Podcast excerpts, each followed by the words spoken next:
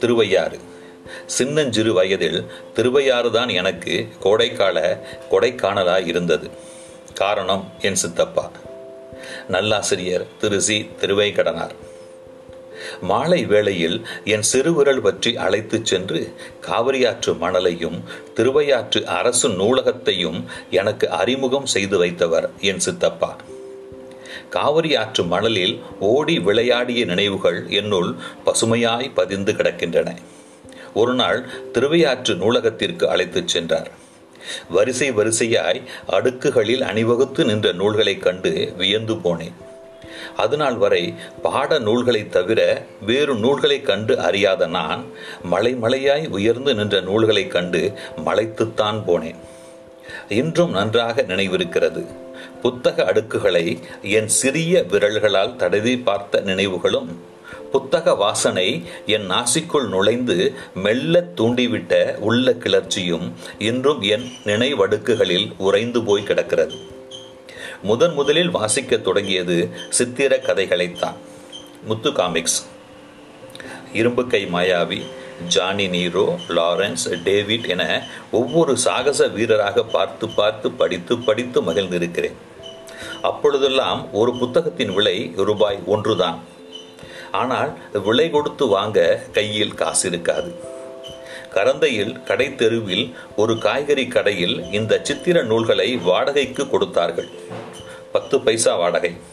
ஒரு நாள் முழுவதும் நாம் விரும்பும் புத்தகத்தை நாமே வைத்துக் கொள்ளலாம். மறுநாள் கொடுத்து விட வேண்டும். பத்து பத்து பைசாவாக கொடுத்து படித்திருக்கிறேன். பின்னர் சற்று வளர்ந்ததும் தமிழ்வாணன் சுஜாதா சாண்டில்யன் பட்டுக்கோட்டை பிரபாகரன் என தேடி தேடி வாசித்திருக்கிறேன். வார இதழ்களை வாங்குவது தொடர் கதைகளை ஒவ்வொரு வாரமும் வாசித்து கிழித்து சேமித்து தைத்து தனியொரு நூலாக்குவது என தொடர்ந்திருக்கிறேன். பின்னர் பழைய புத்தக கடைகளை நோக்கி படையெடுத்திருக்கிறேன். அட்டை கூட கசங்காத நூல் ஒரு ரூபாய்க்கு கிடைக்கும். வாங்கி சேர்க்கத் தொடங்கினேன். கல்லூரி காலத்தில் நடராசன் என்றொரு நண்பர் ஆங்கில கதை புத்தகங்களை கல்லூரிக்கு கொண்டு வந்து வாசிப்பார். கேட்போர் வியக்கும் வகையில் படித்ததை கதையாகவும் கூறுவார். அவரிடம் இருக்கும் நூலை வாங்கி புரட்டி பார்ப்பேன். ஒன்றுமே புரியாது. ஆனாலும் ஆசை விடவில்லை. ஒவ்வொரு சொல்லிற்கும் பொருள் புரிய வேண்டும் என்று நினைக்காதே. படி தொடர்ந்து படி. பொருள் தானே விளங்கும் என்றார் நண்பர் நடராசன். எழுத்து கூட்டி படிக்கத் தொடங்கினேன். பக்கம் பக்கமாய் படிக்க படிக்க கதை புரிய தொடங்கியது. Alistair MacLean Sidney Sheldon Robert Ludlum Irving Wallace என படிக்கத் தொடங்கினேன். கடந்த நாற்பது வருடங்களாய் சிறுக சிறுக நூல்களை சேர்த்து வருகிறேன். ஐநூறு ஆங்கில கதை புத்தகங்கள் இருக்கின்றன. ஒரு கட்டத்தில் கதை புத்தகங்கள் மீதான விருப்பம் குறைந்தது. வாழ்க்கை வரலாற்று நூல்கள் வரலாற்று நிகழ்வுகள் குறித்த நூல்கள் என வாங்கி வாசித்து சேர்க்கத் தொடங்கினேன். வீட்டு மாடியில் ஒரு சிறு அறை.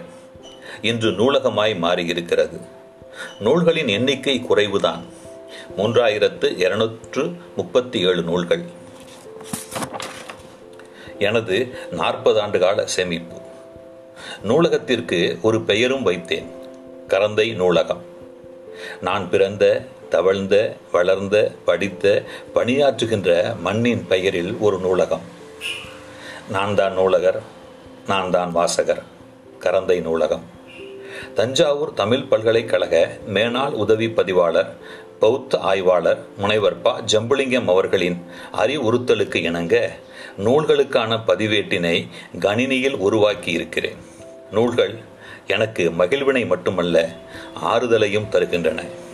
அவ்வப்போது மனம் வாழ்வின் பல்வேறு காரணிகளால் காயப்பட்டு துன்புறும் பொழுதெல்லாம் இந்த நூலக எனக்கு அடைக்கலம். அமைதியாய் அமர்ந்திருப்பேன். ஒரு நேசக்கரம் ஒரு பாசக்கரம் ஆறத் தழுவி முதுகில் தட்டி கலங்காதே இதுவும் கடந்து போகும் என ஆற்றுப்படுத்துவதை போன்ற ஒரு உணர்வு உள்ளத்துள் எழும். மனம் புத்துணர்வு பெறும் புது நம்பிக்கை பிறக்கும்.